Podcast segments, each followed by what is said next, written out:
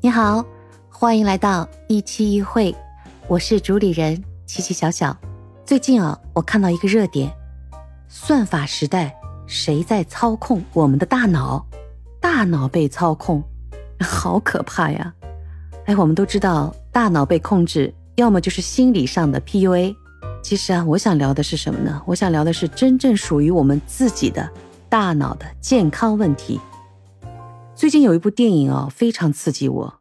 它是二零二零年拍摄的英国电影《我很在乎》，由《权力的游戏》的男主、美国著名的一百三十五厘米高的侏儒男演员皮特·丁拉基饰演的一部喜剧惊悚犯罪片。据说哦，它是根据真实的事例改编的，说的是一家监护人公司。专门寻找身体欠佳、大脑开始意识不清又无依无靠的老人下手，通过不那么合法的手段，令老人成为他们的法定监护对象，将他们送进疗养院甚至精神病院。这是一条肮脏的产业链，里面有家庭医生，有养老机构的院长，还有精神病院的勾结，就是堂而皇之的犯罪，变卖老人的家产，据为己有。这当中最无语的就是啥，你知道吗？经常以老人大脑痴呆为借口说事儿。要知道，若这个老人还不是痴呆，只是有点退化或者不适，却以此为借口，因为有家庭医生的伪证，他们的犯罪哦，你看得来心很堵，太可怕了。这里呢就不再剧透了，有兴趣呢自己去搜去看。我们中国呢也在进入老龄化，像我们这代人都是一个小孩儿。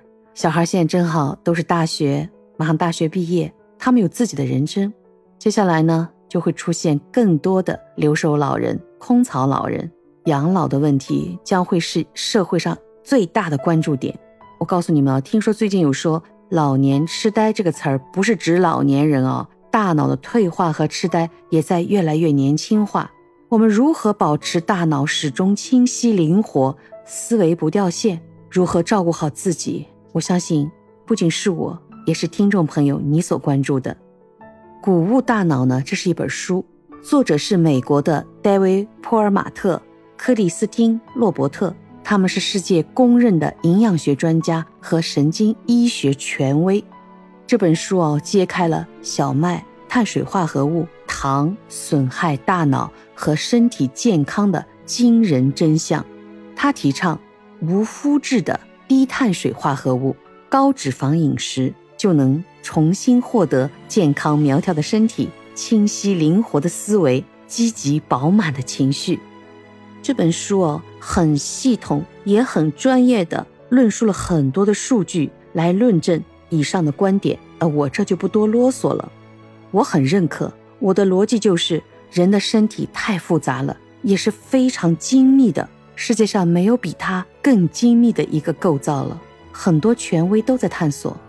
我还相信你曾经看到这样的文章，说医生啊，很多都是在探索你，我们呢都是提供一些数据，因为我们每个人身体里到底发生什么变化，可能连你自己都不知道，因为每个人的饮食、每个人的作息、每个人的喜好、每个人的不自律，他反馈的那些点都不一样，所以医生。他永远在探究你，当然，除去那些常规的感冒发烧，因为这些都是被很多数据固定下来的，已经有治法的病。但是这里面啊，也有个例的，就是感个冒也会死人的。我刚听牙医说呢，拔牙也会死人。这些虽然都是特例，但是也足以证明人体太奥妙、太复杂。我再给你举个我自己的例子，过年前我去医院查了一圈，该上的检查都做了。数据呢？一看还基本正常，但我的状态很奇葩，我的脚踝一直肿胀。我还去专门看了这种专家，呃，还不叫专家，叫特需专家，非常贵的挂号费。我问他们我的情况，他们给我最终解释是退行性，也就是随着你的年龄增长，就是你的身体是退化性的，还有就是运动过多啊。当下呢，你要注意休息，是没有说服我。我是标准体重，我的运动的方法也真的很科学的。我心里默默在想，比我年龄大还有体重过重的人，他们也都在坚持每天在运动，他们怎么没有呢？我开始学习，就遇到了这本《谷物大脑》的书籍，我很认真的在阅读它。他这个观点还提到了一个问题，就是说，当人们饮食上吃了过多的，呃，这种所谓的我们现在当下那种精致的啊，或者是你怎么注意也好，里面含有复制的碳水化合物之后呢，人体都在慢慢的变化。这些变化，他提到一点就是骨关节炎症，也就是和我们平时摄入的食物之间的关系。他正好也对我最近的困惑，最起码是一个从一个角度的一些解释。我的踝关节的炎症。表现形式为医生拍下片子来说囊肿，但是我在囊肿沁上去呢，软软的也不疼，就是一种酸胀感。其实它最根本的还是踝关节处的炎症。医生让我减少踝关节相关的运动，改变运动方式。说着是简单呀，但是有很多不方便的地方。如果真的不运动，少运动，又会产生其他问题。所以啊，这本书。给我开了一扇窗，给我引领了一种方向。我决定按照这本书的指引，开始为期四周的改变饮食、适量运动。我来看看我的身体到底会不会发生惊喜的变化。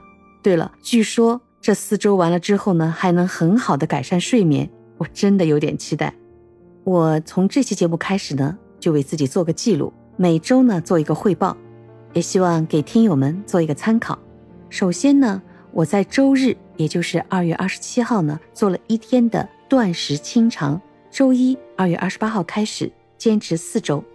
它这个方法的一个特点呢，就是无麸质断糖。它不是指所谓的断一切的碳水，它是指无麸质的低碳水的可以少量的饮食。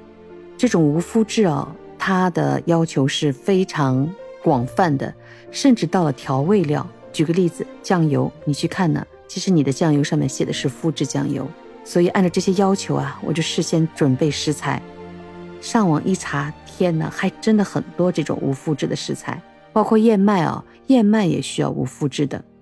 听到这里，你应该知道，谷物大脑的核心，它就是指无麸质的低碳水饮食，只有坚持做到这个，才能有身体的变化。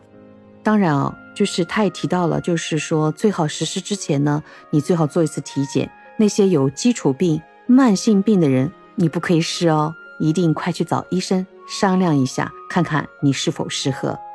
这个实施呢，主要是对饮食进行管理，所以我对我的饮食呢也记录了一下。我第一天呢早上我是水煮蛋加椰子油焯菠菜，还有一小段玉米。中午呢是煎牛排、西兰花和洋葱。晚上呢是水焯虾再加菠菜。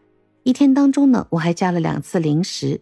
上午呢是坚果的核桃，下午呢草莓和小番茄。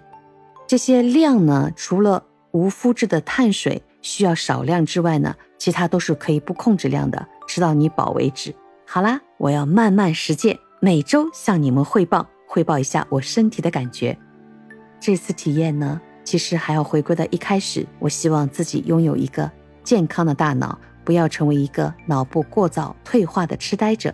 还有啊，春天以来，夏天也不远了。我在实施过程当中，可能还会得到一举第二得，身材更好，可能还会得到更多的好处，比方说睡眠。所以，是否一举两得，还是一举多得呢？请订阅、留言、关注我吧，看看我的分享是否能给你参考。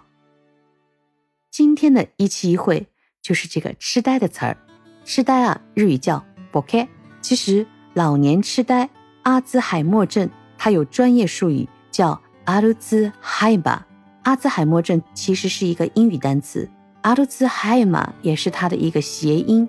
它用那个卡塔卡纳是外来语来发音的。我这里给大家介绍的 “boke” 是日本自己当地的对痴呆的一个定义。它同指是因为年龄或者是脑部障碍这样的一些人群，但是呢，它其实还很好玩，它还有用到了一种就是开玩笑的，比方说自嘲自己啊，哎呀，不开不开心的，就是说这件事情我没办好，我会自嘲自己啊，我已经痴呆了，或者说你和对方打趣道不开的是呢，他犯了一个非常低级的错误，你会告诉他你有点痴呆哦，所以它是一个可以打趣的词。所以这个 BOK 和它真正的老年痴呆症的学名的这个名称呢是有点区别的。日语里还有一个特别好玩的词，中文写上去就叫天然 bokeh，天然 bokeh，这个又是另外的意思，它是一个好词汇。这个词呢，放在下回跟你分享，否则太长了，你们会觉得你不要 bokeh 哦，太长了，听不下去了。好啦，今天的分享就到这里，我也希望你学会日语单词痴呆叫 bokeh，这个词比较温暖一点，因为可以开玩笑的说。听到这里，希望你订阅、留言、关注我哦。希望我的分享带给你会心一笑，希望你能喜欢。我们下期见。